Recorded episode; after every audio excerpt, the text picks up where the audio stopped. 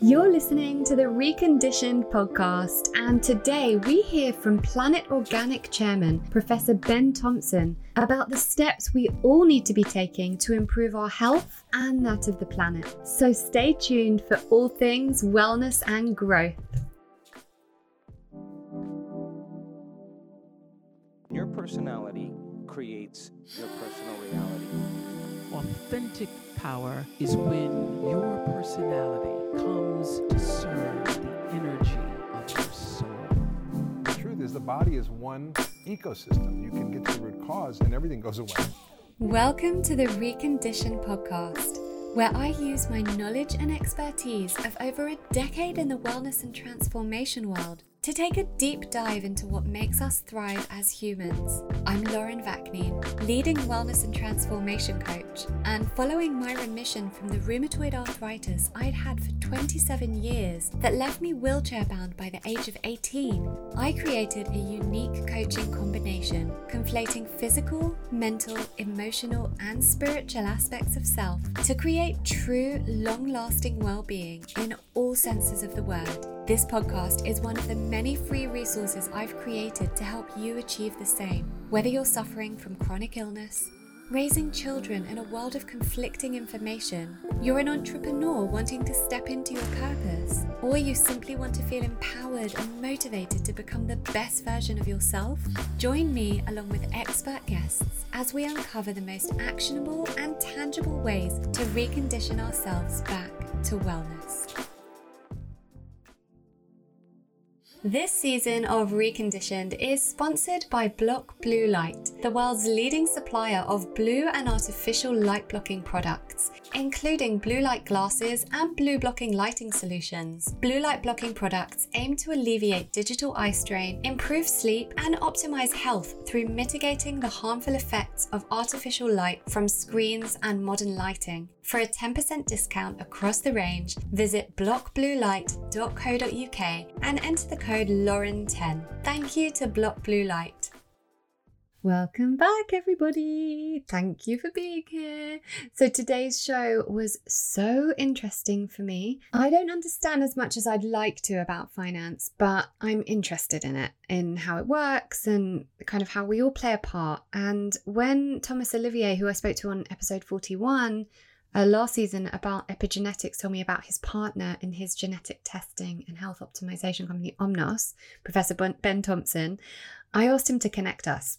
I was intrigued by the fact that Ben is in both finance and wellness. So we went into all of that and how all that came about for him, and which was super interesting, and all the things kind of he's using his investment company Inverleith to invest in wellness initiatives. How amazing is that? If everyone in finance had an investment company that was investing only in wellness and the wellness of the planet, how incredible would that be if everyone that had that sort of reach could do that? So it was super interesting. And I spoke about that, and he took us through the steps we need to be taking as individuals to improve our health and that of the planet. And as a professor, and quite frankly, just a very intelligent, well researched man, it's always really lovely for me to hear people like him bring it back to the basics of what me and the whole natural immunity community preach on a daily basis that it's the state of our immune systems and how we look after ourselves, people, that will determine any illness, virus, or disease that gets triggered in us. It's so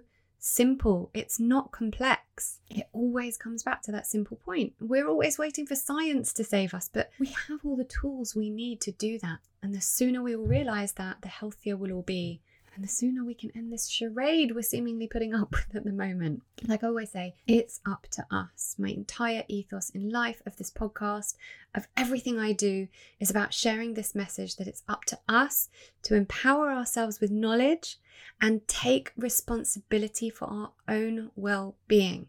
If you're not doing that right now, ask yourself the question why and what could you be doing to take responsibility for your own well being and that of your family. That's what this podcast is all about helping to give you the knowledge so that you can take the reins and do that yourself. So, I listened to an amazing episode on Dr. Tommy John's podcast with Dr. Thomas Cowan, and Dr. Cowan said something that I loved. He said, Life is a cooperative venture. We cannot live unless we all do well. So, what he meant by that was he was comparing it to trees, which alert each other to attacks from, say, beetles and the like through how they communicate with each other. And then they find a way to strengthen themselves against the beetles. They don't inject or rub poison into themselves, thereby harming themselves in the process of trying to stop themselves from being harmed by something else. They use the resources they have within them to strengthen themselves. As humans, we can only be quote unquote protected from something when we all strengthen ourselves as a collective. And right now, we're doing the very opposite, you know, by using all these antibacterial products like we think it's going to save us. If you're doing that and, and you haven't heard this yet on this show or somewhere else, it's very simple. You're killing the very bacteria that was designed to keep you alive. Our bodies, our microbiome, we're made up of 3 trillion cells that is what is keeping us alive. If you are killing that, and everyone else out there is killing that, apart from this community of us who are trying to tell people not to do that, you are essentially helping to kill the entire human race because we cannot kill the bacteria that's keeping us alive and expect it to keep us healthy that bacteria is good. Do you ever hear, you know, back in the day when, you know, the parents were always like, yeah, they just need to play in the dirt. They need to get dirty. We need to get dirty, people. We need to get dirty. Let our kids get dirty. All right, wash your hands with soap and water before you eat. But other than that, you know, and after you go to the toilet, but other than that, we cannot continue with this fear of germs. And if you're more interested, if you want to look more into that, look up Dr. Thomas Cowan and look up this episode he did with Tommy John about the germ theory. It's super interesting. Anyway, I'm here eating my good organic food, and sleeping and meditating and tapping and hugging trees. And that's my medicine. What's yours? And anyway, Professor Thompson is pretty much doing the same. So let's hear from him. And as usual, if you enjoy the content from this podcast or it's benefited you or taught you anything or you've really enjoyed it, please feel free to share with family and friends. That's the best way for people to hear about podcasts. And also, if you can just click subscribe or follow wherever you're listening right now and go and leave me a review. You can do it right now. It takes like 30 seconds. It really helps other people to find the podcast. The more reviews there are, the more the podcast podcast gets heard about. So go and do that right now if you can spare 30 seconds. That would really help. Okay, let's get on with the show. Professor Ben Thompson was educated at Edinburgh University, where he also holds an honorary doctorate. His main career has for 35 years been in finance, and between 1997 and 2010, he was chief executive and then chair of the Scottish investment bank Noble Group. Following that, he founded two new Scottish fund management companies. Ben has been actively involved in the health and well-being sector. His fund management company, Inverleith, invests predominantly in healthy, consumer-based companies like Planet Organic, Good Hemp, and Montezuma's Chocolate, one of my favourites. He is chairman of Planet Organic, one of the leading health food retailers in the UK. He is also chairman of Omnos, a platform that allows individuals to take tests to analyse their well-being and then make recommendations to improve lifestyle. Ben has also been involved in the public sector and charities. He chaired and founded Reform Scotland, a political think tank, and chaired the National Galleries of Scotland and Creative Scotland. Ben is currently a visiting professor at the Business School of Dundee University. So, so glad to have you here. Delighted. Thanks, Lauren. Well, I wanted to speak to you because you combine both finance and well-being. And that was something that really struck a chord with me because wouldn't the world be such a better place if everyone who was in finance also had a foot in the well-being door too or at least to understand the importance of it so two questions i like to start the show by asking firstly about your upbringing and background and how that impacted what you do today followed by what have you done so far today to support your well-being so it was an odd time when i was growing up in the 60s and 70s my mum thought of herself as rather a good cook but i think we probably lived on on sort of sauces made from mushroom soup and and uh, and chicken Kiev stuffed with e numbers, and it, they weren't particularly healthy days. So looking back on it now, I realised that the food we ate as children was pretty. We thought it was good, but wasn't that great for you. But you know, my parents were super, and I, I spent a very interesting uh, childhood in that. Uh, my father was a diplomat, so we went around the world, so experienced a lot of diversity. So I then became, I was an international athlete for 10 years. And, and that really, you can't be an athlete without being fairly pernickety. mm. about your health because to be at the sort of top level, you need to, to look after yourself. And looking back on it now, I realized a lot of things I did was actually totally wrong. Uh, we used to eat Mars bars between events to get our energy up and have a sugar rush and wondered why we, we had a crash halfway through the event.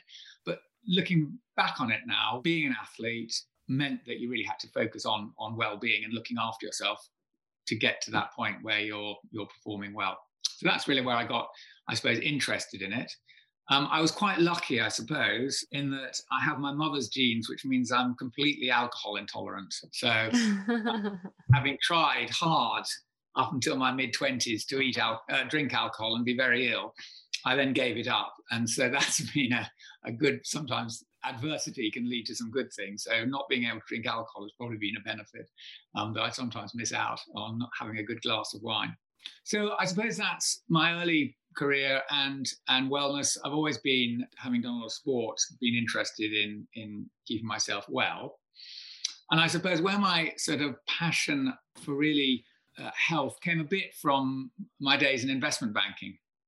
And in those days, you had to take a Bupa test every year. It was part. It was actually mostly for our insurance rather than anything else. And they would ask you a whole load of questions, and you do some tests and then at the end of it, you were told whether what you should be doing, which was usually smoke less and drink less for most of the employees. and I asked all of my staff what what what benefit they got from the Bupa test, and and no one really had any idea, apart from it was good for insurance, that it had given them anything benefit beneficial. So I asked them what were the things that really concerned them, and it was surprising. The answers were, "I'm really concerned that I'm going to get cancer, and I'm really concerned." That I've, I'm getting or I've, I'm potentially going to get diabetes. And I'm really concerned about heart disease. And I suspect that I was asking them 20 years ago. I suspect if you answer the question today, they would also add to that list dementia. Mm. And those are the long term chronic diseases that really now impact on us. And 75% of all NHS spending is now on those long term chronic diseases, if you include yeah. care as well.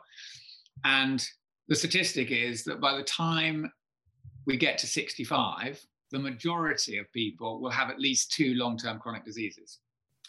So I became really passionate about how could we give people better information to look after themselves and stop them getting long term chronic diseases.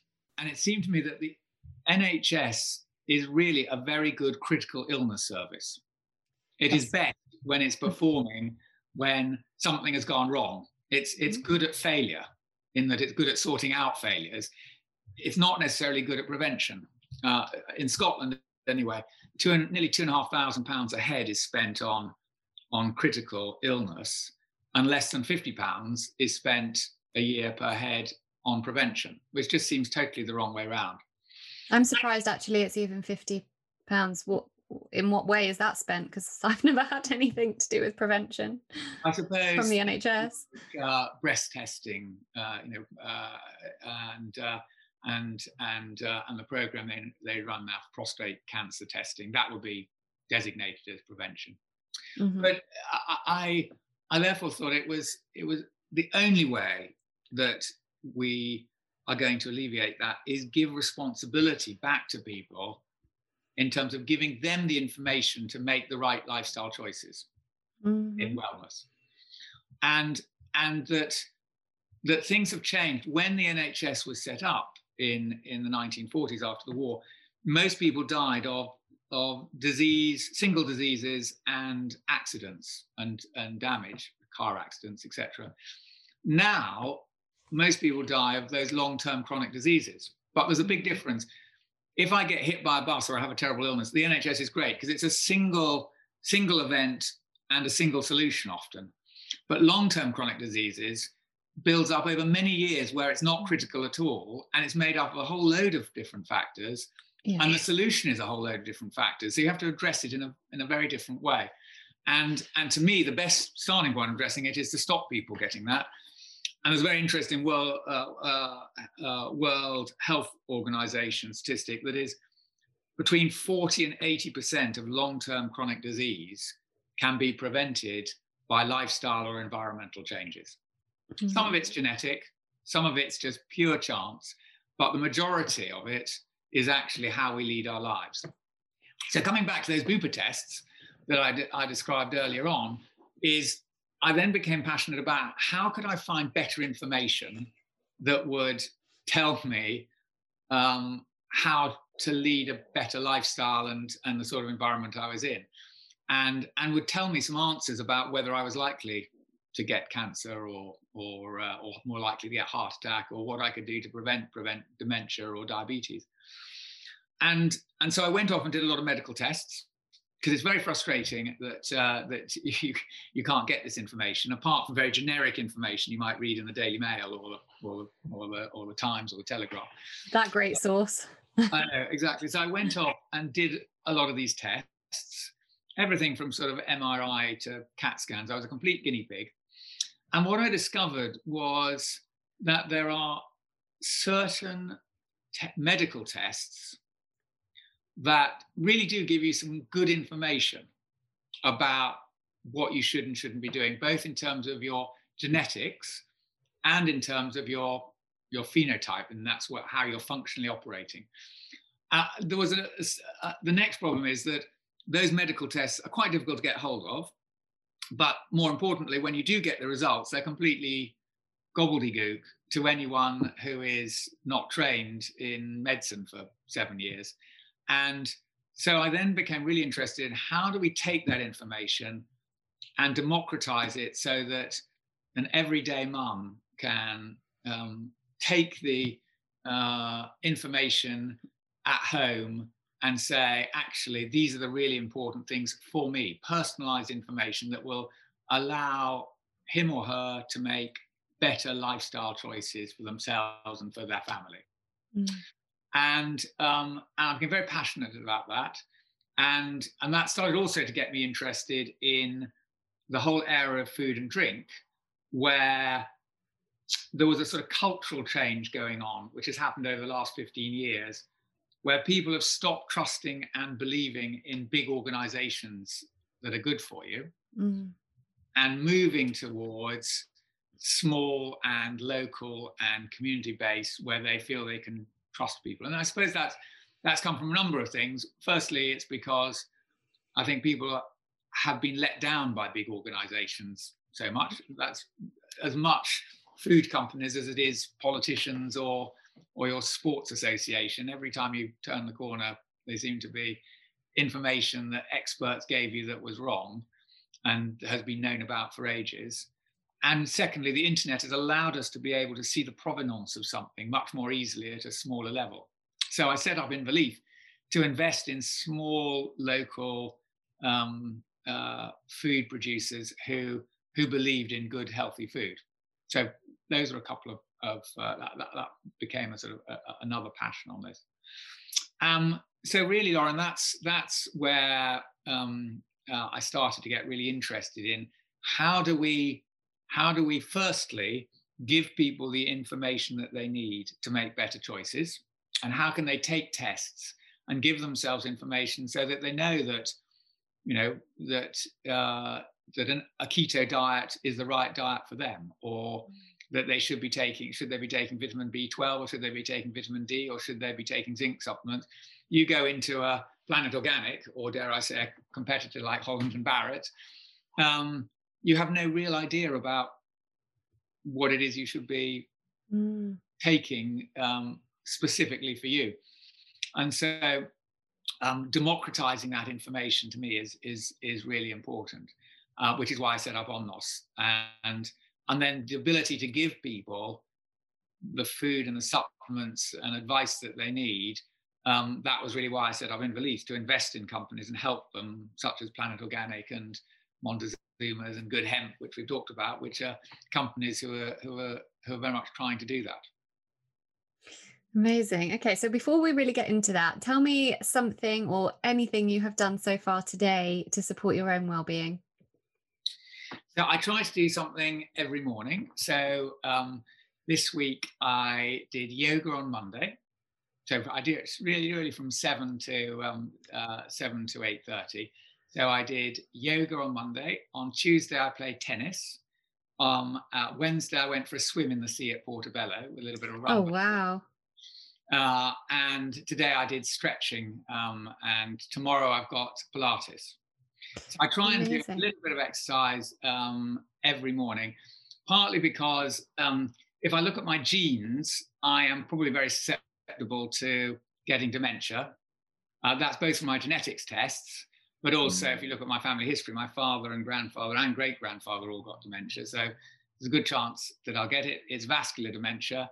And if you want to improve vascular dementia, um, keeping your blood pressure up uh, is a good idea. I got very low, low blood pressure. So exercise first thing in the morning is really good Mm. for me. Actually, oddly enough, for me, who is unlikely to have a heart problem, taking more salt is probably a good thing, whereas other people, Right. more salt is a bad thing. So if you just take the generic view, all salt is bad for you, you can quite end up with the wrong wrong approach.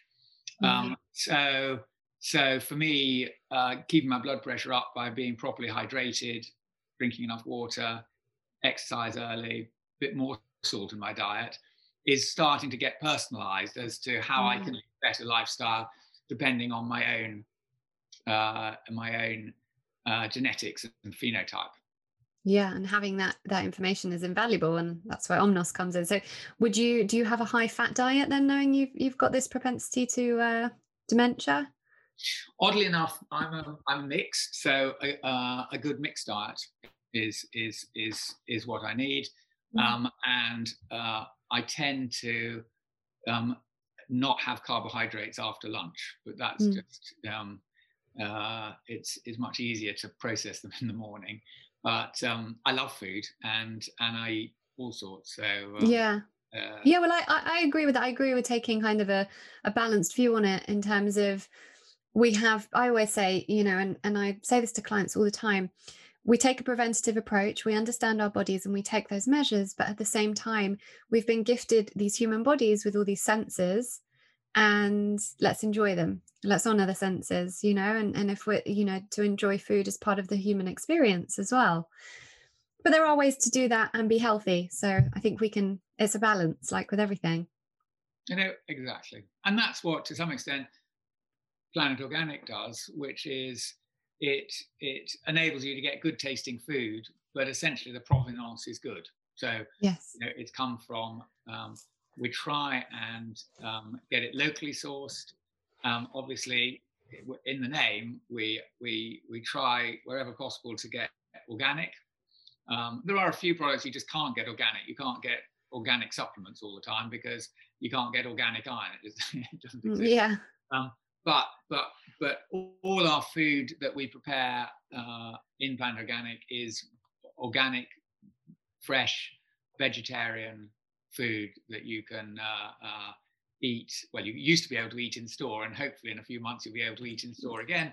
But you Yeah. can certainly take away and uh, you can buy in the grocery, etc. Is is is all about trying to get what we put into us to be better and to be better informed about what we put into each other. So that's all sort of curated first and foremost to give you a healthy, tasty experience. yeah i'm a i'm a loyal customer of the uh, muswell hill store. You'll often find me in there. So what is your involvement now in planet organic? How how were you involved in the beginning in terms of the actual setup and and and the objective behind it? And what's your involvement today So it was set up by someone called Renée Elliott about 25 years ago at a time when organic food really was was a slightly sort of ridiculed almost um, uh, area of the market. Um, and and and both the market for organic food has become much more serious and um, and also people recognize that putting too many chemicals in your body is not a good idea. So um, first and foremost, healthy food that doesn't have all sorts of chemicals in it is is is good for you. The body, you know, struggles to be able to cope with complexity. It's got to sort out alien bodies from non-alien bodies, and it's not surprising it gets confused when you put quite so many chemicals and and and things that the body has to recognize Mm, in there that it gets confused. So the good thing about organic food is it tries to reduce the number of additives and chemicals that are attached and associated with your with your food. Um, so so that um, uh, so um, so Planet Organic really um, uh, um, I became involved in that for three three years ago, and they sort of slightly lost their way. There were a number of shareholders who all had different views, and we had uh, I came in with my fund, and we had a very clear view, which is to us, Planet Organic is a gem that we ha- no one that hasn't really been shouted loudly enough, mm-hmm. and it's a gem in three ways. One is that it's all about healthy food, and that was a trend that's only going to increase, and that we totally and utterly believe in. And so, trying to get a healthy you by giving people really good food is the top priority. Secondly, it's about healthy planet. So all sorts of things Planet Organic did over the last 25 years has been sort of cutting edge. I mean, we gave up plastic bags 25 years ago. Um, we we had um, combustible packaging 10 years ago. Uh, we uh, compostable packaging 10 years ago. We we we have um, uh, all the free from packaging um, selections of both things like soaps, but also things like grains and nuts and, and everything else to avoid packaging. And, and we recycle all our, our, our waste um, through so community schemes and, and recycling programs. So, you know, good for the planet is our sort of second priority. And then the third, as you'll know well, Lauren, from Muswell Hill, is we seek to make a real community. You know, yeah. people who are interested in their food and in their health you know, are part of that Planet Organic experience. And when we could all meet up, you know, the cycle club meets up on a Saturday in Muswell Hill and gets their their free energy bar and their their um, their juice and uh, and we support you know the, the, the football shirts at the local um, uh, uh, uh Queens Park School and we so it's all part of being that community because the best place to to to promote um, healthy uh, lifestyle, a health environment, is through local communities. Yeah, I totally agree. I'm I'm very big on community and building communities and and and and also what it does when you do that is then you you're not just preaching to the choir. You end up being able to um, speak to a wider audience. They might be walking, you know, someone who's never eaten organic before and doesn't even know what it is or what it means might walk past and see or might see those football shirts and then question what's planet organic and you know if you get people asking questions and that begins the conversation which is so important the disappointment to me is that in the uk only 4% of people eat organic food on yeah. a regular basis whereas in europe it's over 12% particularly france and, and germany Partly that's because we set a very high standard for our organic, which tends to make it more expensive and less so in in in in Europe. Um, but to me, that's a huge opportunity as people become more aware that healthy food is is good for them, makes them feel better, stops long-term chronic diseases, helps with their immunity, which is particularly important sort of following COVID. I can only see more and more people wanting to eat healthier food mm. and understand, more importantly, how their bodies work. Yeah. Able to then, you know, sometimes we make choices that are bad for us because it's it's it's fun. You know, we, we know that you know drinking too much isn't uh, isn't good for us, but once in a while, um, you know, what uh, uh, which one of us hasn't hasn't had a bit too much, but but at least you know that for the majority of the time what what is helping and what's not helping, and you can mm you can you know just reduce some of the things that aren't so healthy and increase some of the things that are healthy makes a massive difference. Yeah absolutely. I think you know eh, the issue with that 4% is that a lot to do with the media and what we're seeing and you know these big corporations and the sugar going into all the food that keeps you coming back for it. And and it's really i mean my whole premise in life and the, the whole premise of this podcast is about empowering people with the information that they need to make these changes. So, you know, companies like Planet Organic who are taking this stance and trying to educate, that's that's really where the change is going to happen. So, what about Montezuma's? One of my favorites, being a raw chocolate lover. I know. Well, we got um, we've got three sort of main pushes on Montezuma's. The the um, uh, we we have the I think probably the best range of hundred percent chocolate Mm. there is around, and hundred percent chocolate is very difficult to do because it's a very acquired taste um, to get to hundred percent and make it not taste completely sort of a mixture of chalky and waxy at the same time. Um, You get used to it though, right? you do, but making it really good. I think we do do the best. I would say this, but I think we do do the best hundred percent, and it's a really Yeah. good product. And it actually is our largest selling product. And in America, they love it, which is a great, great sign. And we now have different flavors of hundred percent, so Yeah. chili flavor and whatever. Yeah. And then the second area that I think is really exciting is we have a complete range. I know this sounds um, somewhat contradictory, but we have a really good range of non-dairy dairy milk chocolate. So, so uh, A it's, bit like faking. yeah, exactly. It's vegan chocolate that that is non-dairy but is a milk chocolate, uh, and it tastes absolutely great and has all our sort of naughty flavors. And then lastly is a lot of what we do is is not just about the things that are really good for you, but people are moving towards if you are going to do indulgences, then make them a little bit special. So Yeah. you know our our chocolate is a bit premium but we think that indulgent chocolate if you're going to buy a bar of chocolate buy it less often and make it Absolutely. yeah. really good so um so i so we really believe in in making sure that um that slightly indulgent i mean you know for a really nice bar of chocolate two pounds is not uh, is not it's, it's a lot more expensive than a than a cadbury's dairy milk but if you're going to be indulgent and really go for the best then then and make it a treat then make it make it good chocolate Yeah, I agree. I, I have I have some chocolate once a week. And so it does. It's you know, it's like a it is an indulgence. It's a, something I then look forward to. It becomes a ritual. When something becomes ritualistic, you want to make it kind of the best it can be. And also from an ethical standpoint, you're quite high up on the um well on the ethical ladder.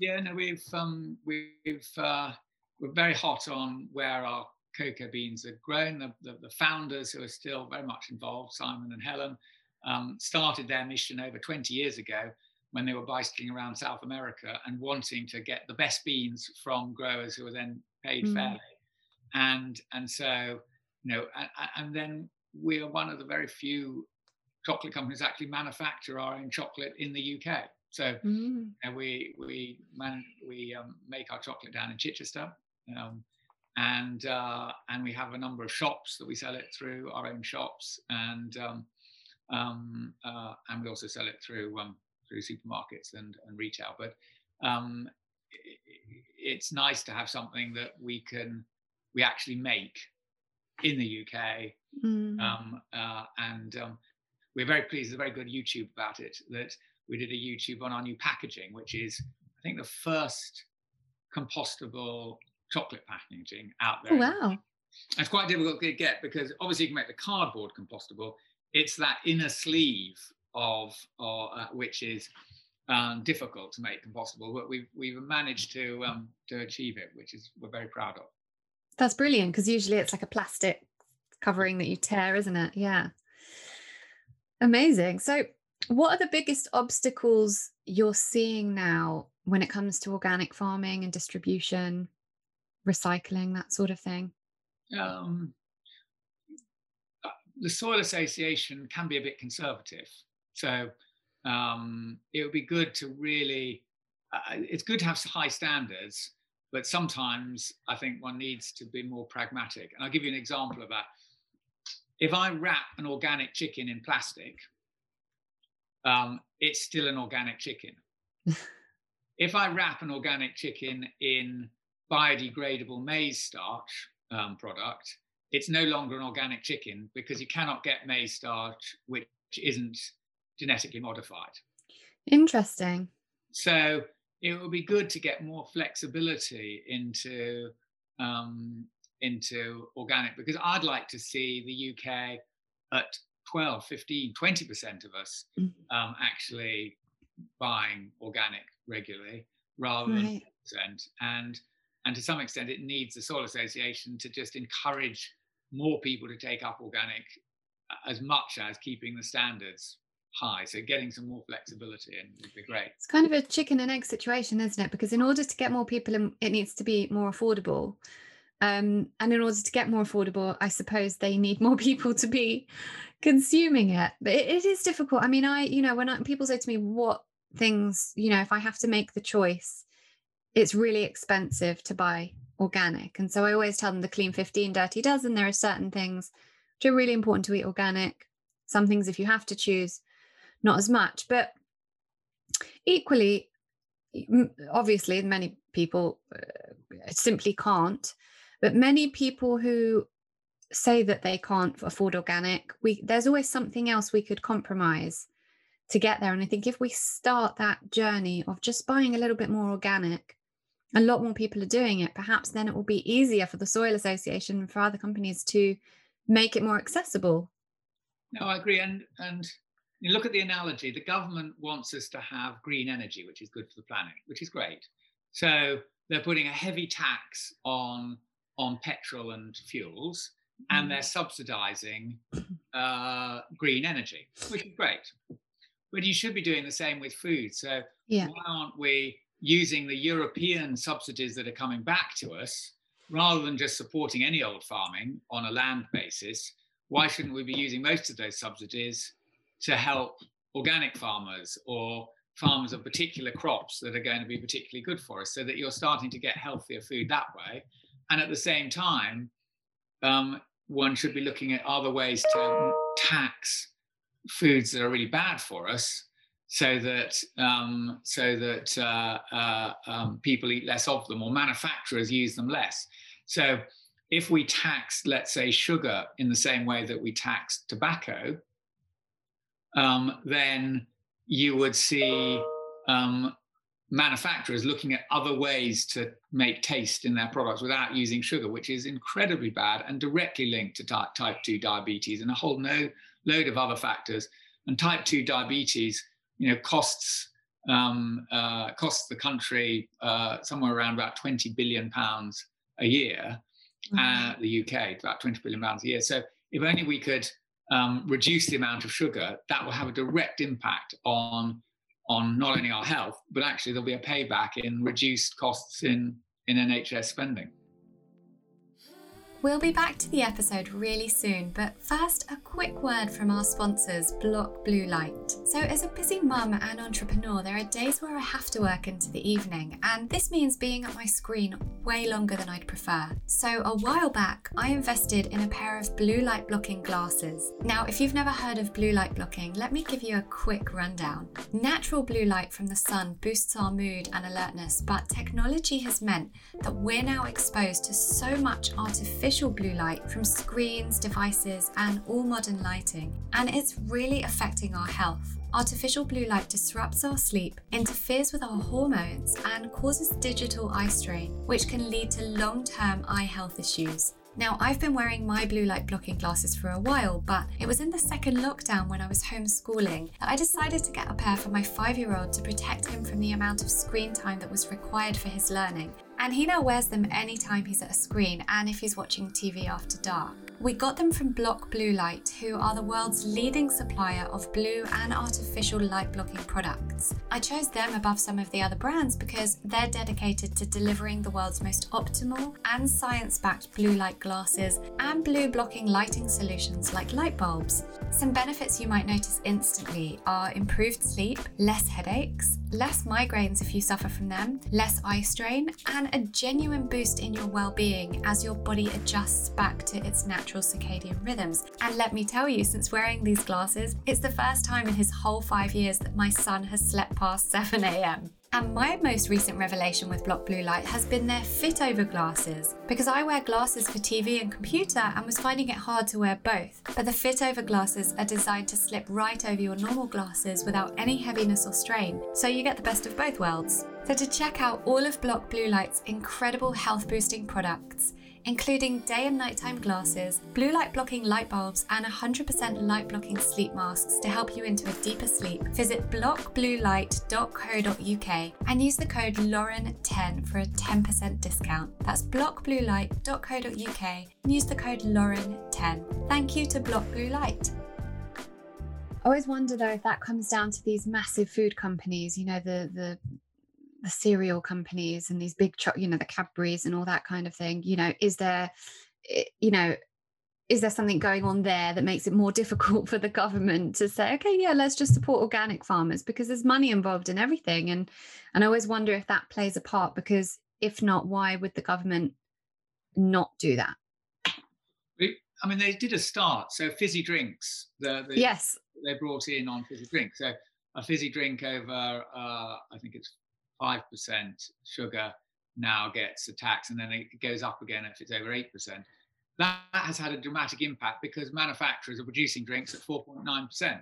Because big manufacturers, you know, sugar sells because it's a nice taste. So they're encouraged without any limitations to put more and more mm. sugar in. So, but if you if you turn it around and make it more expensive and you set levels, then they work out the mathematics and and reduce their levels accordingly. So um, that's about how you change manufacturers' habits by introducing the right sort of incentives for them to do it. I, I think personally, rather than just fizzy drinks, we take a lot of sugar through. You know, when you wake up in the morning and you you take cereals, if you do, you're already starting a, mm. a, a high core sugar diet for the day. You need to be going through and and saying it's not just fizzy drinks; it's everything that has sugar in it should have a tax um, uh, and and change habits. And then on the other side, you subsidize foods that are good for you by subsidizing farmers to produce them and, and retailers to provide them. Yeah. Yeah. I mean, there, there are ways forward. We just kind of need to encourage those changes, I guess. And, and, and, and I suppose that's something we can all do individually. So I suppose my next question is then what sort of impact can each individual person make and what should what changes should we be making to make that impact? So um, uh, I think there's there's a, a, small percentage of the population who who are really focused on it, but most people don't have the time to do masses of research. So the critical thing is making it really easy for people to understand mm. what they can and can't do and how it it uh, it helps. So so for instance, um, you know, tracking devices have now made it really easy for people to see how many steps they do a day, and mm. therefore, um, you know, they can start monitoring things. It doesn't tell you yet how many for you you should do a day, but at least it's a, a measuring device. Uh, I think more and more people are wearing things like this, which tell me how much sleep I'm having. So, um, and you know, there has been a huge change in the you know, being in finance in the 1980s and 1990s you know, you were considered a wimp if you had anything more than five hours sleep. And and uh, and now it's exactly the opposite. People um, are slightly uh, uh, uh, disapproving if you come into work and you're absolutely shattered because you've only had four hours sleep, and they're they're concerned that you're going to make good decisions off the back of it. So um, so we have changed behavior, but it was because we got information and understanding that it made it very easy. It's very easy to wear a ring or a tracker to see what you're doing. And that's what we're trying to do at Omnos, make it very easy for people to take some basic tests at home that will tell them both their genetics, which is basically your car model, how you perform, and how that affects just basic things like, you know, are you good at processing alcohol or not? Are you good at processing caffeine or not? Should you be, are you good at processing vitamin B12? You know, are you are you good at, uh, at, uh, at, aerobic exercise or not? Those things you can start to see from your genes, but that's only what you're susceptible to. You then have to, it's a bit like saying your car's got rust proof paint in your, in your car. And that doesn't tell you if the car's got rust.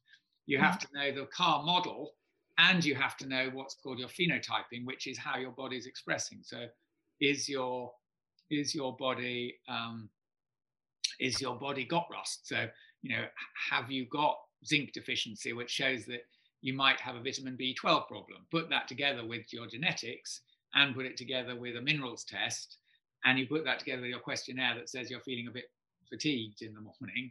You're putting together the evidence that says actually in your priority now, when you go and buy supplements, vitamin B12 might be really important for you. Mm-hmm. Or it mm. might be the one you don't need to concentrate on. You might be iron deficiency or uh, or or, uh, or or whatever.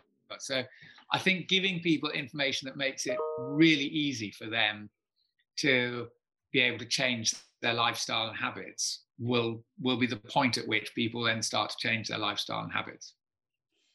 And and for the moment, what can each person, you know, each individual person, someone who's listening now may be thinking, well, what small change can I make today personally? Well, I think the first thing is is to understand that everyone is is different. Don't just because you know your friend down the road's on a keto diet doesn't necessarily mean it's right for you. Mm. It's this process of understanding or starting to understand what is the right things that you need to be doing um, to make you feel better. And generally speaking, if you're feeling better, that is probably a good sign that you're you're doing things that's going to keep long term chronic disease away and actually just improve your quality of life. Yeah, absolutely. What I want to ask is there a way that we can encourage more people in finance to do what you're doing? If all bankers and investment bankers and anyone in finance had a foot in the well-being door, I think we would see huge change. I think this this kind of it's almost like a paradox, you know, seeing someone who's in finance and also well-being. If we had more of that, huge change could be made, in my opinion.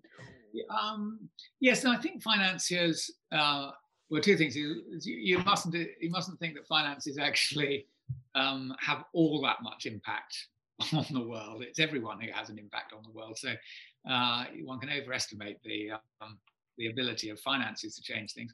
But I would say there's an, a lot of money now being focused on health data, on wellness, on um, on prevention, both from government and finance, which just wasn't there 10 years ago.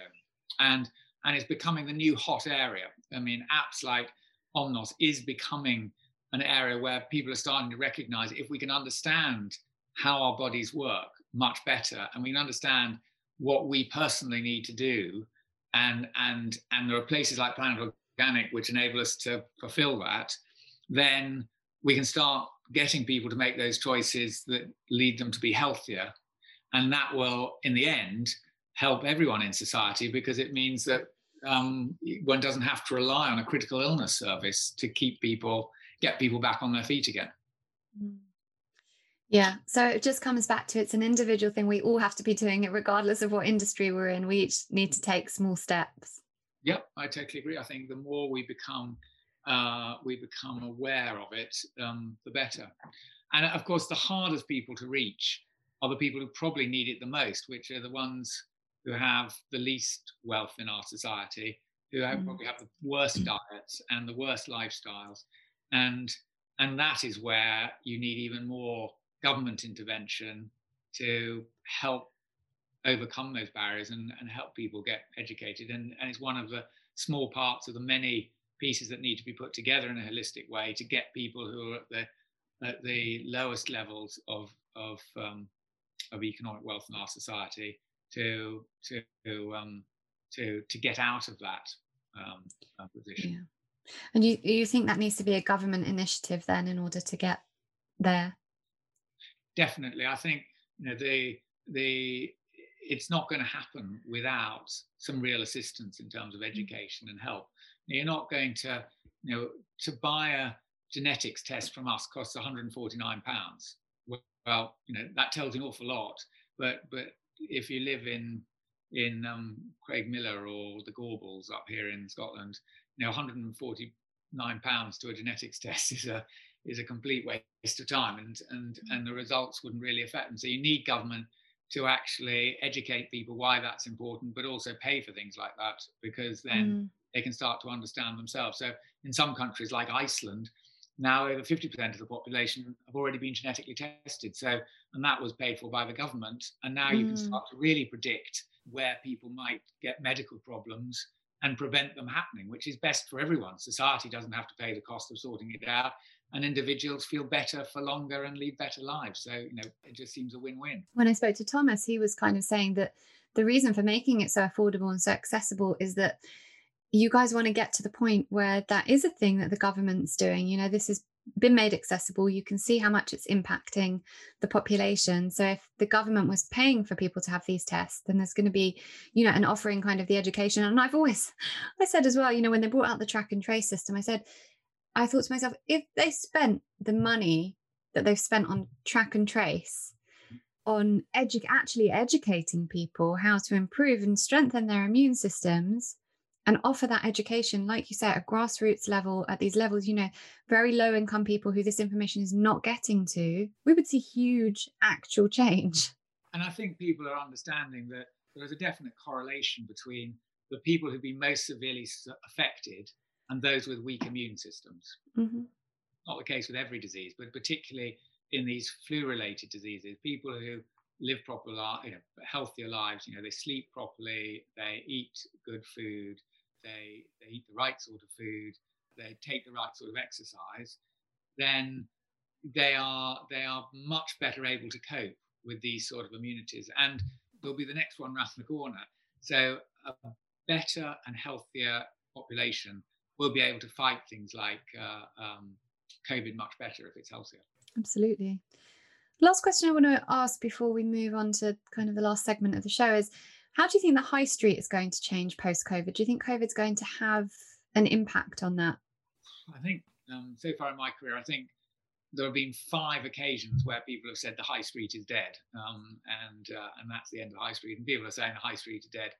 It isn't. It'll reinvent itself, and mm. it'll reinvent itself in a number of ways. But I think there are certain trends now that are quite obvious. We, the first and foremost is people won't just visit the high street to buy something because if you just want to buy something that you can get delivered online, people will just buy it online. So why do they want to come to the high street? They want to come to the high street because it adds them value. It's convenient and quick, or it adds you knowledge, or you feel it's a, a part of your community, or it's most importantly an experience, or you can get a whole load of things curated in one place. So I think that in terms of the trend, certainly uh, if I look at something like Planet Organic, you know, we tick some of those boxes. Health is definitely uh, a growing trend, and to have a curated range of things that's all about health is is really important.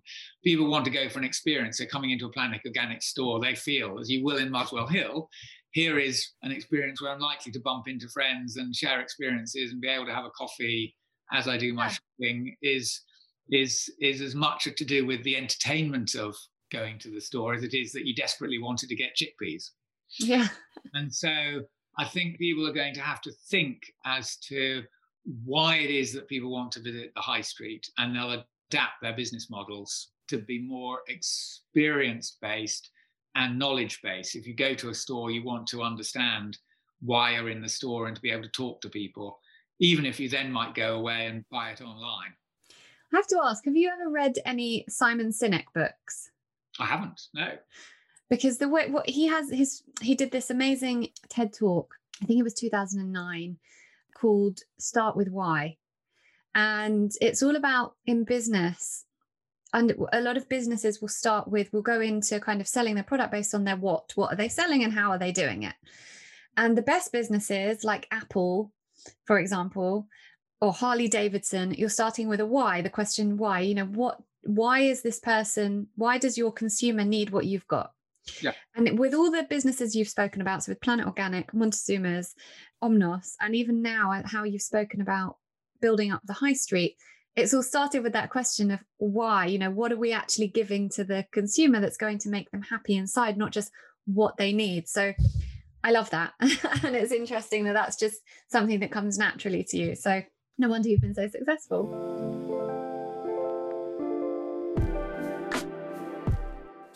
So I end the show always with this little segment called All About You, where I just ask the guest a series of quickfire questions, which helps the listener get to know the guest a bit better. So are you ready?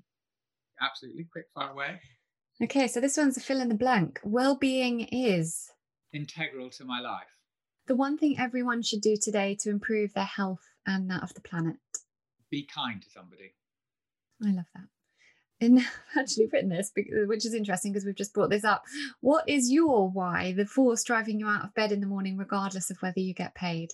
I just, uh, I suppose, I like making a difference where I can add value to other, in the end, other people. I think if everyone had that desire to serve, then the world would be a really great place. Which one person has made the biggest impact on your life? Probably my mum. And there's a specific reason for that is that I was incredibly badly dyslexic. So it was at, without my, without my mum, who absolutely in the 60s, where dyslexia was a an excuse for laziness, I think my teachers used to say, that she really was determined that I should get over my problems. And she was uh, amazing and went on to be the headmistress of the largest dyslexic school. So um, wow. she, really, she really did uh, take her task seriously and then help others because of it. That's amazing. Okay, so the last one is what's the best piece of advice you've ever been given? From my grandfather, who was an amazing man, and I look up to him. He was the youngest ever science Nobel Prize winner at 24. Wow. He was a very bright guy, and uh, he was really lovely. I remember him well. And he said to me, Be careful what you wish for, because you'll probably get it. Wow, that's deep. Wonderful. Okay, Ben, thank you so much for being here. There's so many great takeaways from this. And um, I think that a lot of people are going to get a lot out of hearing about the impact that Planet Organic can make and all the wonderful things you're doing. So thank you so much. Not at all. and A pleasure to be on your show. All right. You take care. Take care. Thank you so much for choosing to listen to Reconditioned today. I'd be so grateful if you could subscribe and maybe even leave a review if you enjoyed this episode. And better still, if you could share with friends and family who could benefit from the content, that's what I'd really love. I just want us to share the love so that everyone can understand how to use an integrative approach to life and health. For more free resources, visit laurenvaknine.co.uk and laurenvakninecoaching.com.